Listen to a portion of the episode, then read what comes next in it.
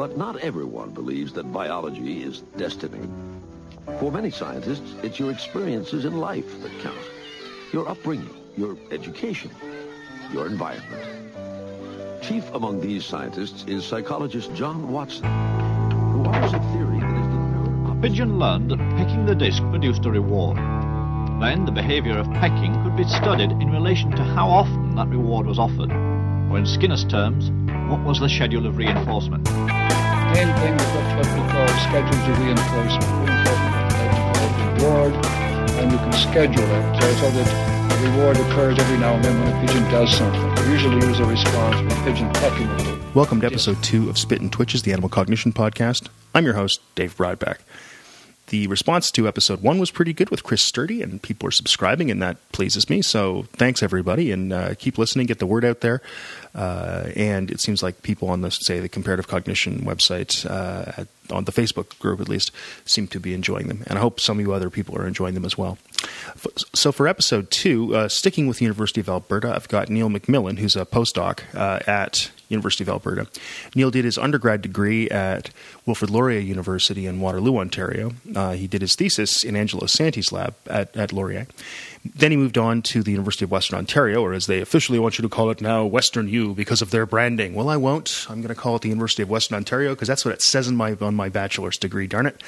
Um, anyway, so he worked in Bill Roberts' lab and uh, did his MSc and then later PhD there uh, in uh, 2013. He got his PhD, and then of course moved on to Alberta, where he is uh, today with Chris Sturdy and Marcy Spetch.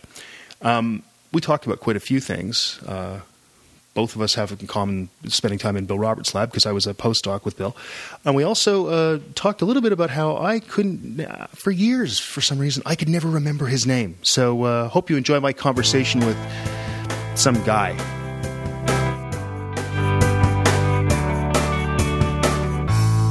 All right, so as you just heard in my uh, intro, my pre-recorded intro, which uh, I'm guessing what we're going to talk about. So if it doesn't happen, I'll have to go back and re-record it, uh, and that would be that would a snack of work. Um, so today on, on, on the podcast, uh, got uh, Neil Mc, Mc, yeah Neil McMillan uh, from University of Alberta. How's it going, man? Good. How are you? Uh, not so bad, you know. Uh, just what's it like there? Because it's like it's going up to like thirty thousand today. Well, I'm probably exaggerating some. Yeah, we had uh, 33 degrees yesterday, 40% humidity. That was pretty nice. Okay, well, as long as the humidity's below like eighty, you're fine, right? Yeah, you're, and you're you're an Ontario guy, right? So you're used. I am an Ontarian, so Southern is, Ontario, so- Yeah, I mean, even up here, up in Sault Ste. Marie, it's we still get some humidity. Nothing like down south. Where, where are you from originally? so I'm originally from Kingston. Oh, okay, okay. I love Kingston. In fact, I used to go to a podcasting conference in Kingston. Um, yeah, and you did your undergrad at Laurier, right? Yes, I did. With Angelo Santi. I did. Angelo. Now, the thing, I, the impression I always had about Angelo was that he had he has this encyclopedic knowledge of every paper ever published. Well, Bill has that a little bit too. Oh, so there's no doubt. I- Yeah. Yeah, so I've, I've always uh, felt a little bit inadequate about, about how well I was able to remember papers because I always had um, supervisors who I would I would bring up something that I had just found or Right. something that um, I was really excited about, and they'd say, "Oh yeah, I remember that," and then they'd start going on about it. I'm like, "No, this is supposed to be really exciting." Yeah, see, Bill, Bill could do that, but I think Angelo could actually give you the page numbers. So that, that was the thing that always kind of gets me about Angelo. And of course, an old student of mine, uh, old honor student of mine, Dwayne Keogh, was in uh, Angelo's lab uh, before Yeah. your time. Yeah, he was actually my TA for um, my my third year uh, research methods in animal course. Oh, poor you. Um, Yeah.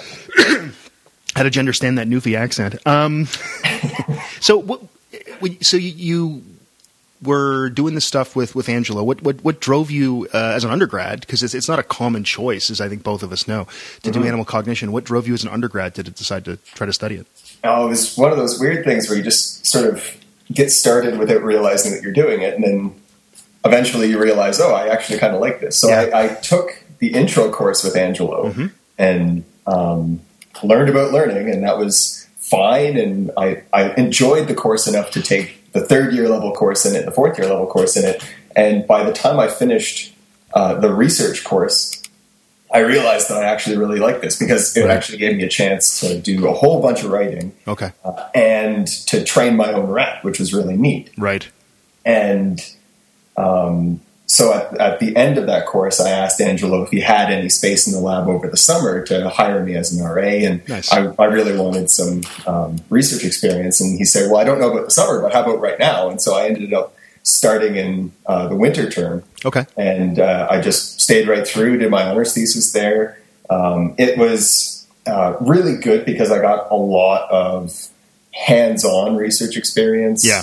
Um, in a, in a way, it sort of feels more sciency than um, a lot of uh, psychology, which ends up sort of being okay. You design the experiment, Yeah. you get uh, someone to run it for you, and then you look at the data. Whereas this, you're actually um, you know working extensively with the subjects every day. Yes. Um, so so I really enjoyed that part of it, Right. and um, sort of being in the lab environment. Sure. Um, Yeah, I found as an undergrad that because I worked with Nancy Innis uh, at Western, and uh, I, I found that like the whole time, like it took forever to collect data. Uh, compared- Like I remember my friends saying, I've, "I've collected my data this week," and it's like I've been doing it for six months, pal. Um, I think I got the grade I got on my honors thesis just because I put in all that time. I've read it Yeah. since. It, it deserved about a seventy-three. That's what I'd give it. Uh, it got higher than that, but it didn't deserve it. I also misspelled a guy's name, but it doesn't matter in, in the thing, in the paper. But uh, yeah, I, I found that like it was kind of fun, and it's also you know, so you you look at data each day, and it looks good, and then something do, then it doesn't look good for four days, and then you oh god, no, the whole world's collapsing around me, right? And that is sort of, I mean, as Principal Skinner said on the on the Simpsons, you know, science has all the fun of sitting still, paying attention, and writing down numbers, and there are days when it really feels like that. but they- at the same yeah. time, it's not like the you know your your average social psychologist. They they run experiments for maybe a week, Yeah. but then they spend the next six months actually analyzing the data and trying and figuring out all the little things about it. Oh, sure. And- and, and I really like the fact that you can actually in animal work you're actually doing it every day, and you really can't.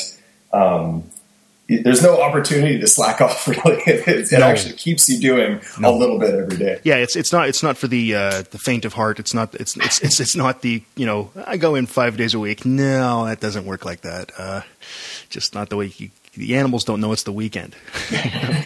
um, so you went on and you applied to grad school and you ended up at Western. Um, what what drew drew you to uh, Bill Roberts' lab? Uh, well, so Bill and Angelo have always been uh, really close, and they've written a few papers together and Yep. stuff. And so I'd actually had the, the opportunity to tour Bill's lab when we went to um, Western at one time when I was doing my undergrad uh, to see a talk by Fred Dyer on Oh, yeah. Bees and Nice. navigation and stuff. It was really really cool, and I got to tour Bill's lab at that point. And so, pretty much as soon as I got home, I sent Bill an email saying, "Are you taking applicants for grad school?" Nice. And he had had he retired at that point yet, or is he would he? Cause yeah, mean, so yeah, Bill was the last of mandatory retirement. So he at that point he'd been retired, I think, for about two years or so. yeah.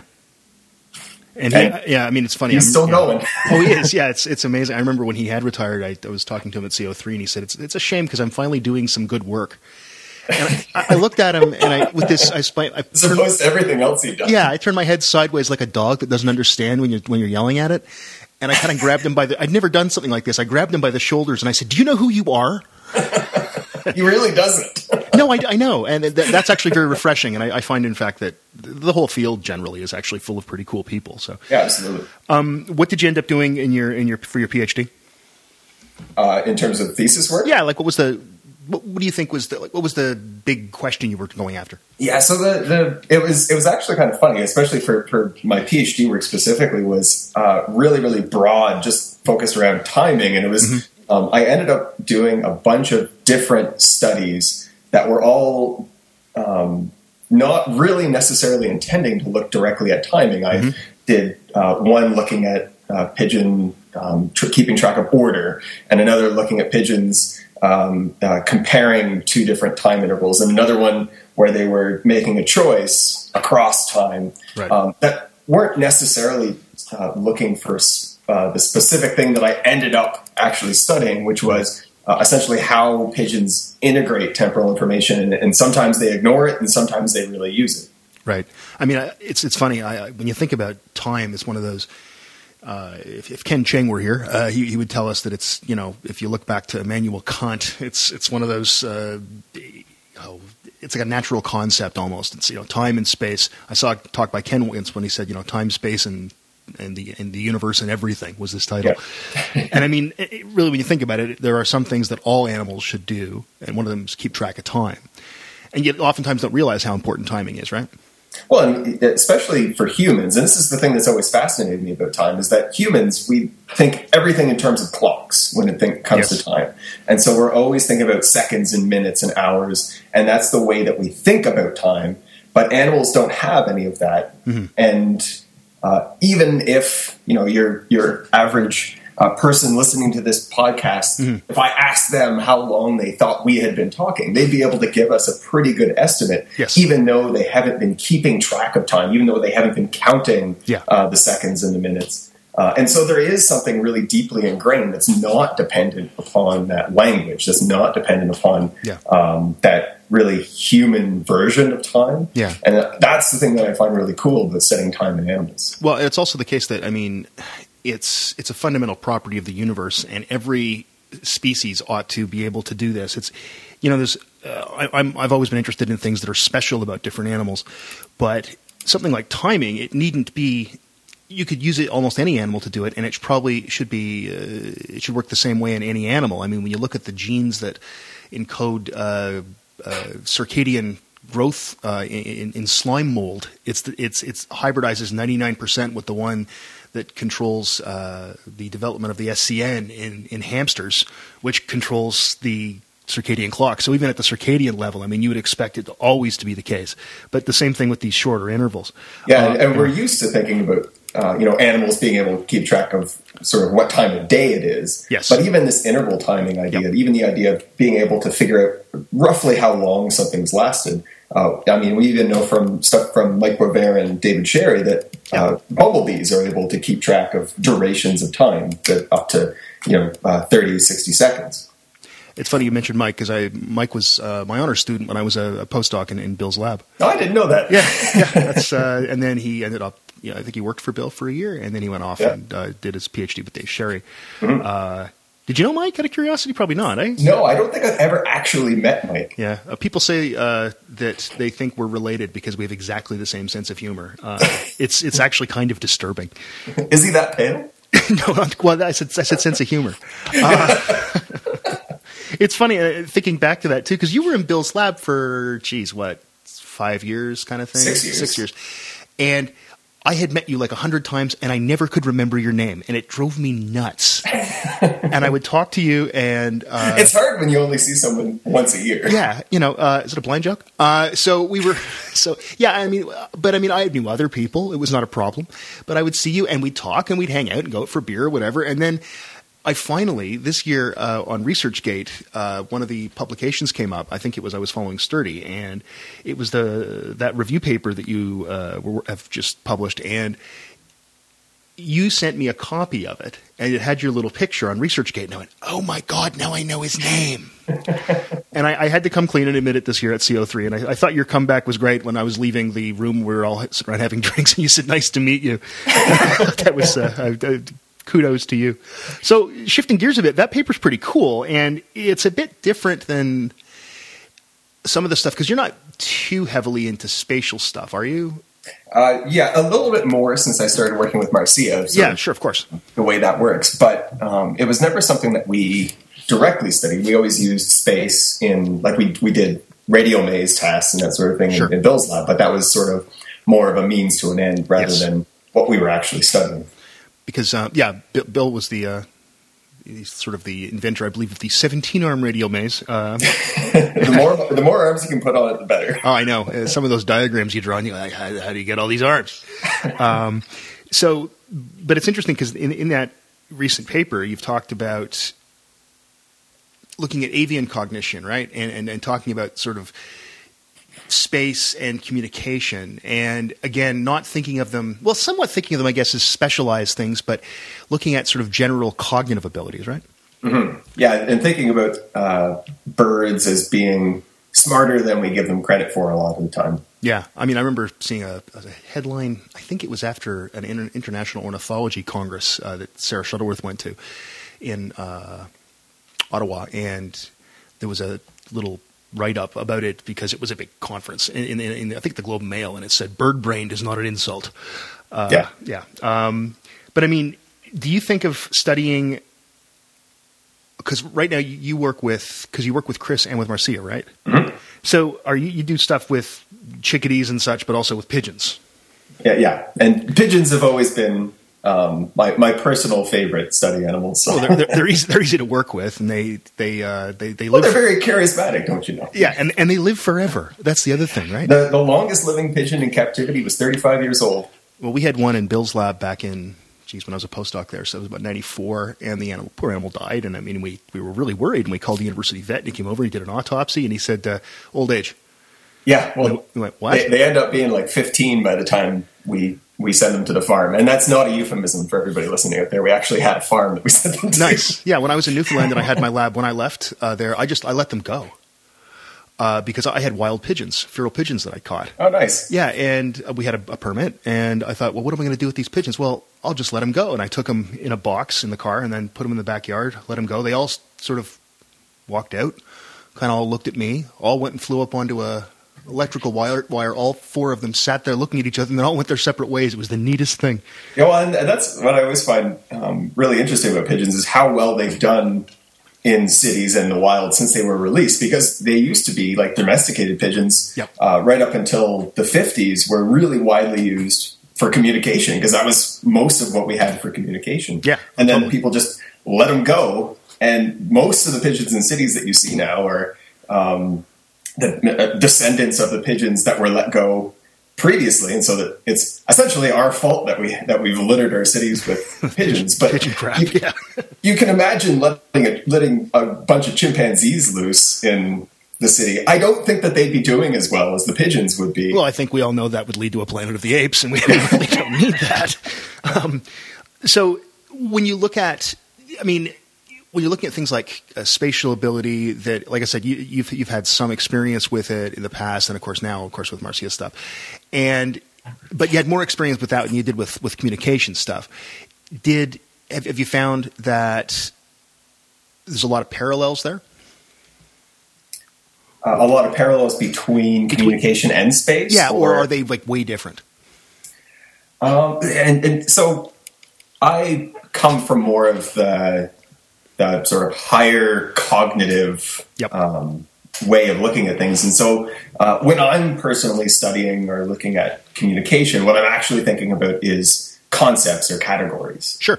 uh, as opposed to uh, just the things that uh, two creatures are bouncing back and forth. Right. And so um, I think of them both as uh, looking at behaviors to study um, the the neat ways that animals are actually able to process the world. Sure. Yeah, I mean, I, I, one of the things, just again, just to harken back to something my my old supervisor said, Sarah Shettleworth. She she said when at that ornithology congress, apparently someone said, "What what species do you study?" And she said, "I don't study species. I study problems." Yeah, Yeah, well, that was that was always the thing. Is that, so at Western we actually switched. Um, they they built this big, beautiful avian research facility, Yes. and uh, Bill and I we, we stayed in the the old animal labs, partially or mostly because Bill had accumulated quite a bit of space. But Right. um, people used to ask me, "Why didn't you move over to the avian facility?" And I said, "Well, you know, I don't I don't really study pigeons. I just study brains that happen to have wings." Yeah, exactly. and, and I mean, and as we've mentioned, pigeons are a great test subject. They're they're they work, and they've been studied all to hell. And looking at sort of general cognitive things, um, the communication stuff's interesting to me because, you know, I've worked with songbirds quite a bit, but I've never. I mean, to, to the point where when I hear chickadee dee dee outside, I, I wonder if I've screwed something up. Um, you know, I still have flashbacks, uh, but it's like I was in Nam, man, and that's Charlie, except it's Charlie the chickadee. Uh, Yeah, that's our version of PTSD. that's right. It's the closest we come. It's tough, tough life. Um, but it's funny because I don't ever think about the communication stuff. I- I, I think basically about their memory because that's the stuff that I've always been interested in.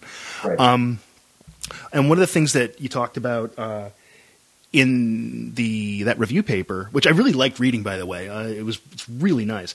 Oh, um, thanks. you, you talk about the sort of this transformational approach where you, you you sort of screw things around, right? Like you move one set of cues and don't move move another. Right. Are we in danger if, if we're doing that kind of stuff? Is there not a danger though? Like when we say, okay, this is a hierarchical representation. Um, is it maybe not the case that sometimes we say, well, space is more important than color, like which I've said before. Um, but how do we know that the space was as spacey as the color was colory? How do you compare? Yeah, yeah, exactly. And, um, I, I think that's a difficult question, but it's also the question that faces animals. Like, um, how do you compare two pieces of information Mm-hmm. Yeah. that are in two different modalities? Yeah.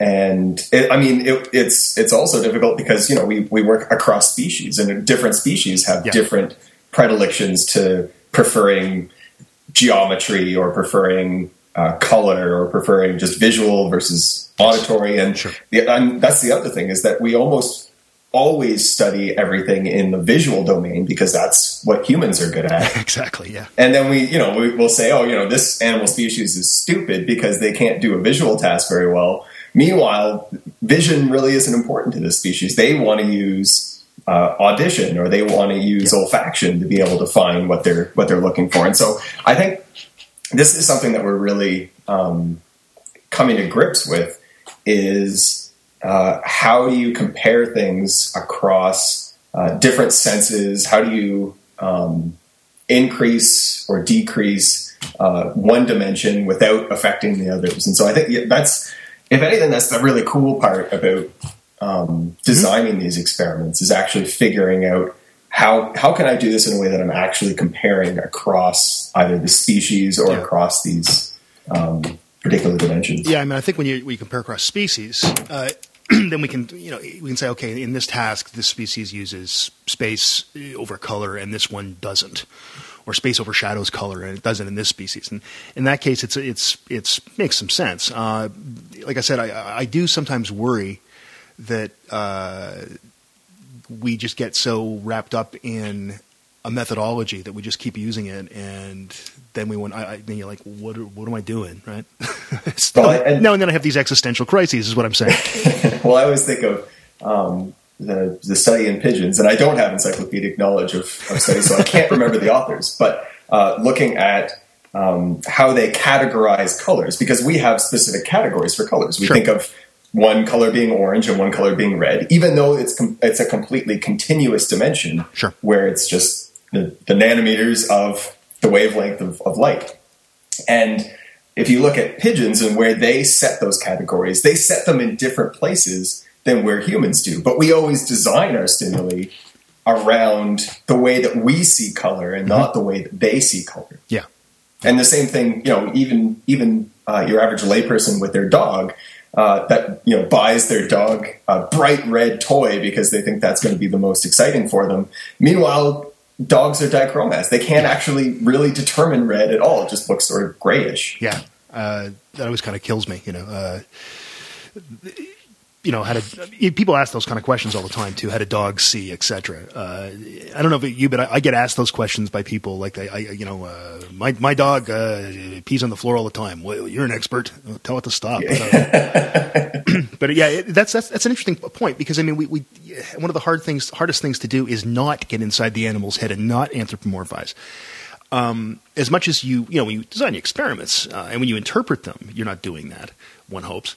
But when you're thinking about, now and then, when you're thinking about what they're thinking, which is what we do, um, you almost can't help but get inside their heads. And I know when I teach uh, learning, I'd say the, on the first day, don't try to get inside the animal's head. it doesn't think with language. Uh, I don't know how it thinks. Uh, you know, I, I think you have to allow for that, but at the same time, it's also a balancing act because you don't want to Yeah. anthropomorphize, but you also don't want to be anthropocentric. You don't want to be Yes. Just coming at it from the, the perspective of the human. You don't want to be just thinking of humans as uh, totally special and not having anything to do with the rest of the animal kingdom because we are animals as well. And, Exactly. And um, what we're what we're doing when we're studying animals um, by extension, is studying ourselves, even though there's all these differences and it's not um, at all clear cut how that relates. And you know, people ask me. Uh, actually, I remember my uh, at one point my godfather asking me, "So when are you going to graduate to studying humans?" and and. I, I wasn't offended or anything.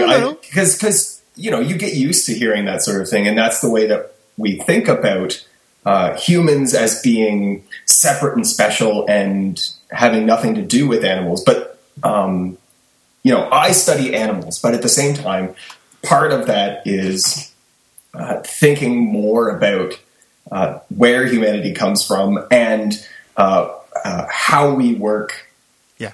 without all of the, the language nonsense on top. Yeah, I mean, when my mother, when I first met my mother-in-law, she wasn't my mother-in-law then; she was my girlfriend's mother. Um, she asked me, "So you're gonna, you're, you're doing this to try to figure out something about memory and then help people with Alzheimer's disease?" I said, "No, No, no, I want to know how the universe works. a little tiny, tiny, tiny part of it. That's all. I somebody that does that with it, cool. But um, I'm not, I'm not curing cancer here. you know." Um, sw- switching gears again, a bit again to the recent paper you have in JEP, uh, which uh, recent when three years ago they changed their name to JEP Animal animal learning and cognition. It used to be and it was it was such a missed opportunity to call it animal behavior and cognition, and that it could just been ABC, and we could have actually Awesome. remembered. That's right, JEP ABC. Um, so that paper, uh, and you did that. That's with Marcia and Chris, right? Yeah. Okay. Um, tell us a little bit about that. Uh, so one of the things that I've been studying a lot um, in the last few years is uh, what's called the mid-session reversal task. And so, um, for the people that uh, don't know what reversal means, it literally just means uh, changing contingencies from one to the other. And so, if you present a pigeon with a green stimulus and a red stimulus, and you always give them food if they pick green, and you never give them food if they pick red, Yep. uh, then they learn that they pick just the green stimulus. But then uh, what we do is, of course, we need to screw around with them at, at some point, and so we reverse that, and now they only get food if they pick red, and they don't get food if they pick green. Right. And um, this is a, a, a really old method of, of studying how they learn because then you continually reverse that, and they get better and better every time you reverse it at changing what they're doing. Yeah.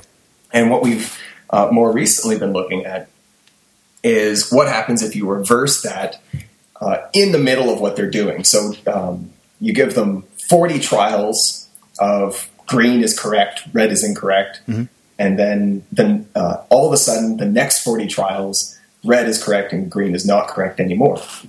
And so it's it's all within the one session. Nothing nothing else has changed. Pigeons still in the box. They have to figure out uh, that what they're doing isn't working anymore. And so, um, sort of unsurprisingly, it takes them a little while to figure out that green isn't paying off and that now red is. Sure. But the really interesting thing that they do is they actually start pecking red before red is correct. They actually Nice. an- anticipate what's actually going to happen. And what we've determined over a couple of studies is that they do this based on time. And this was the this old thing where I I, I started doing this thinking, oh, you know, I'm, I'm branching out from time, and then all of a sudden It all comes back. to Yeah. time. Just when they, th- they, you know, they think I'm out, they pull me back in. Yeah. and uh, so what we did in the most recent study was actually to break that down. So instead of presenting them both colors at the same time every trial, we only present them with one. Okay. And they can either peck the stimulus or not peck the stimulus, and the stimulus goes away after a few seconds. Right. And so if they peck green now in the first 40 trials, when green appears, uh, they get food. And in the first 40 trials, if they peck red, then they get a timeout. They have to sit in the corner for 10 seconds Right. and then it changes the exact same. So after 40 trials, um, they it, it switches. So now they have to peck red and they have to avoid pecking green. And the thing that we notice is, um, in, when you don't have them as a choice simultaneous between the two of them, uh, all of the errors that they make are to the stimulus that currently isn't correct. They'll take the timeouts, but they never miss when it's an actual correct stimulus. And so they always peck green during the first 40 trials. They always peck red during the last 40 trials. Okay. And so the timing thing uh, seems almost to be uh, something that's uh, uh, they're not able to inhibit, something that's actually making them Yeah. um, do these errors uh, as the middle of the session gets closer. Yeah, it's basically an overshadowing effect, right? A little bit of an, uh, an overshadowing or um, uh, like an intention thing, or just that Right. they have these two systems that uh, one is actually keeping track of what's going on trial to trial, and one is the timing system, and they're and they're using both, and it's this going back to that idea of the, the hierarchy that Yep. they have. Um, different systems and different information coming into them at, at given times, and they're using both to some degree. Yeah, I mean, and, and this is, I mean, if for those of you out there that are listening and aren't that into this stuff, if if you, you ever took intro psych and put on a pair of um, prisms that shifted the world over 45 degrees or something like that, you know the world shifted over 45 degrees. You still walk into the wall until until you you know uh, can adapt and humans adapt pretty quickly of course but it's it's that same sort of thing um, that's a pretty cool effect and it's the kind of thing that you could you could play with for i think quite a long time right Yeah, well, it's it's nice because it's it's a new sort of procedure. We don't know very much about it. We haven't studied it in a lot of species. Actually, I'm just writing a paper now that uh, includes chickadees as one of the study species with mid-session reversal, nice and um, so there's there's and there's a lot of little fiddly bits that you can change about it. You, so we've studied it um, with spatial stimuli, so just left and right, no colors. We've studied it with uh, three stimuli and, and having multiple reversals during the session. right And all of these tell us a little bit more about the way that they process um, information, the way that they uh, actually interact with us, and the way that then that information sort of integrates Right. within the animal, how they actually uh, deal with the fact that they have time and they have spatial information, they have uh, red and green, they have all this different stuff happening. Nice. Um, one of the things that Chris and I talked about last uh, episode was the sort of. A lot of people are getting really excited about imaging everything in psychology. It's like put well, let's put put someone in a in an MRI and see if That's how you get grant money. yeah, I, exactly.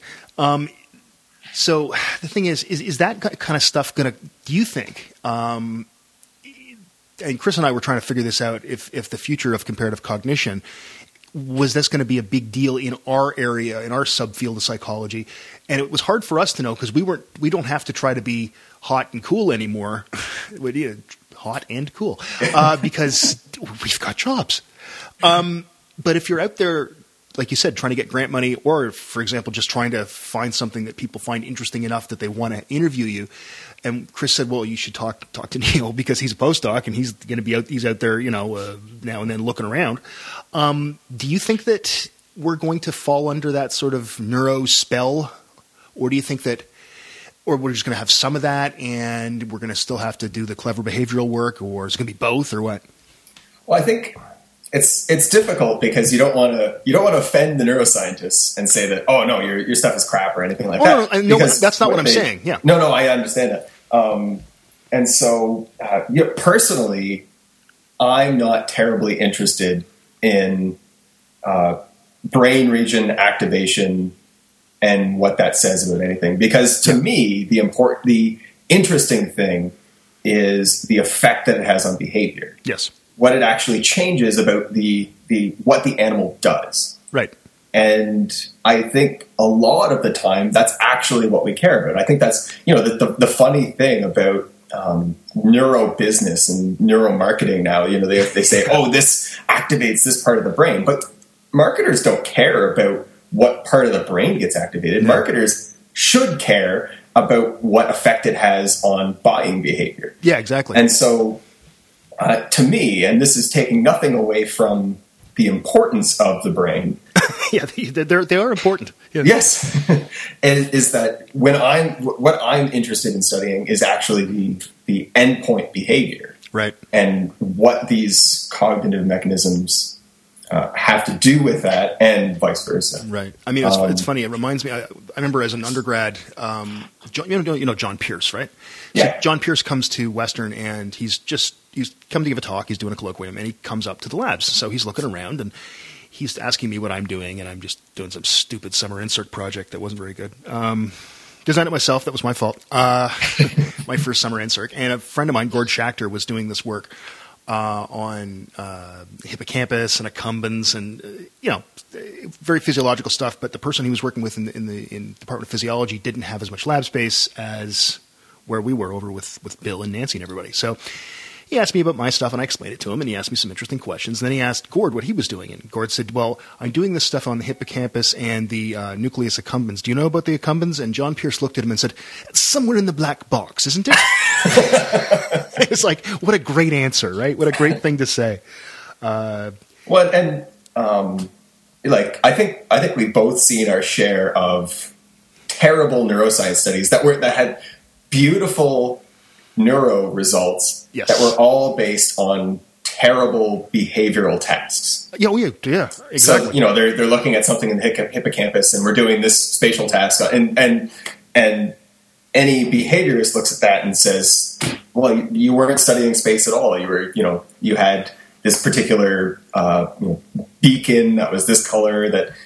They, they really don't need to know anything about the rest of the space, things like that. And so Yes. I think um, we're kind of throwing the baby out with the bathwater here when we focus too much on the neuroscience and not enough on uh, what the actual behavior is. Yeah, I, I agree with you. I mean, I think that I love that stuff. Heck, I, I teach brain and behavior, but I also, and I think it's really important. But I think it's important that someone knows how to design the clever behavioral end of it too.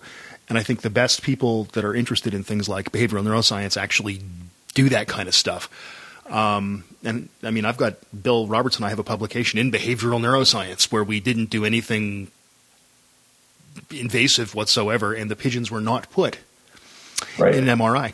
Um, you know, uh, but we were still able to, to look at the visual system and how it interacts in the separate visual systems of pigeons. yeah. Yep. Um, I really appreciate you coming on today, Neil. This is a lot of fun, uh, and I, I do. I, it's so nice that I can remember your name now. It's important. It's, it's you know, I, my memory. I, I'm actually kind of known for my memory, and um, I'm not at Angelo Santi level, but uh, Sorry, is that what you're known for? yeah, yeah. I don't know. Also known for saying "bite me" to guests on the show. Um, but uh, but yeah, I really appreciate this. It was a great deal of fun, and it's really good to talk to you and to catch up. And uh, hopefully, uh, well, I guess I'll probably see you next year at CO3. Yeah, sounds good. Thanks, Dave. Um, oh, I should ask you where uh, if people want to follow you on, on Twitter or some such thing. How, what, would- what's your Twitter handle? Uh, I believe it's N McMill. Okay, so you don't post that often. Not often, but yeah. So N M C M I L L. Okay, and you can follow me on Twitter at dbrodbeck. Uh, you can also find uh, other stuff I do at broken-area.com and davebrodbeck.com. Uh, anyway, like I said, Neil, thanks a lot. Yeah, cheers, Dave. For many scientists, it's your experiences in life that count. Your upbringing, your education, your environment. Chief among these scientists is psychologist John Watson, who offers a theory that is the mirror opposite of eugenics. Pigeon learned that pecking the disc produced a reward.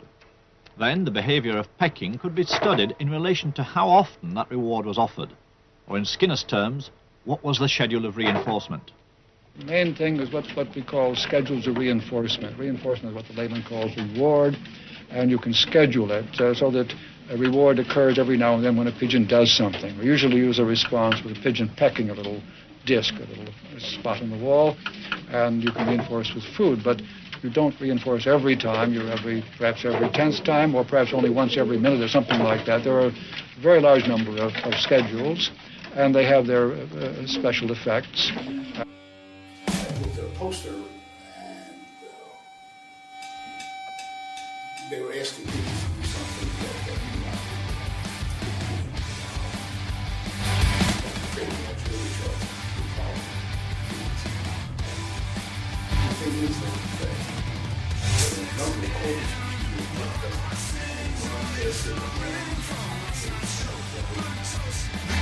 the question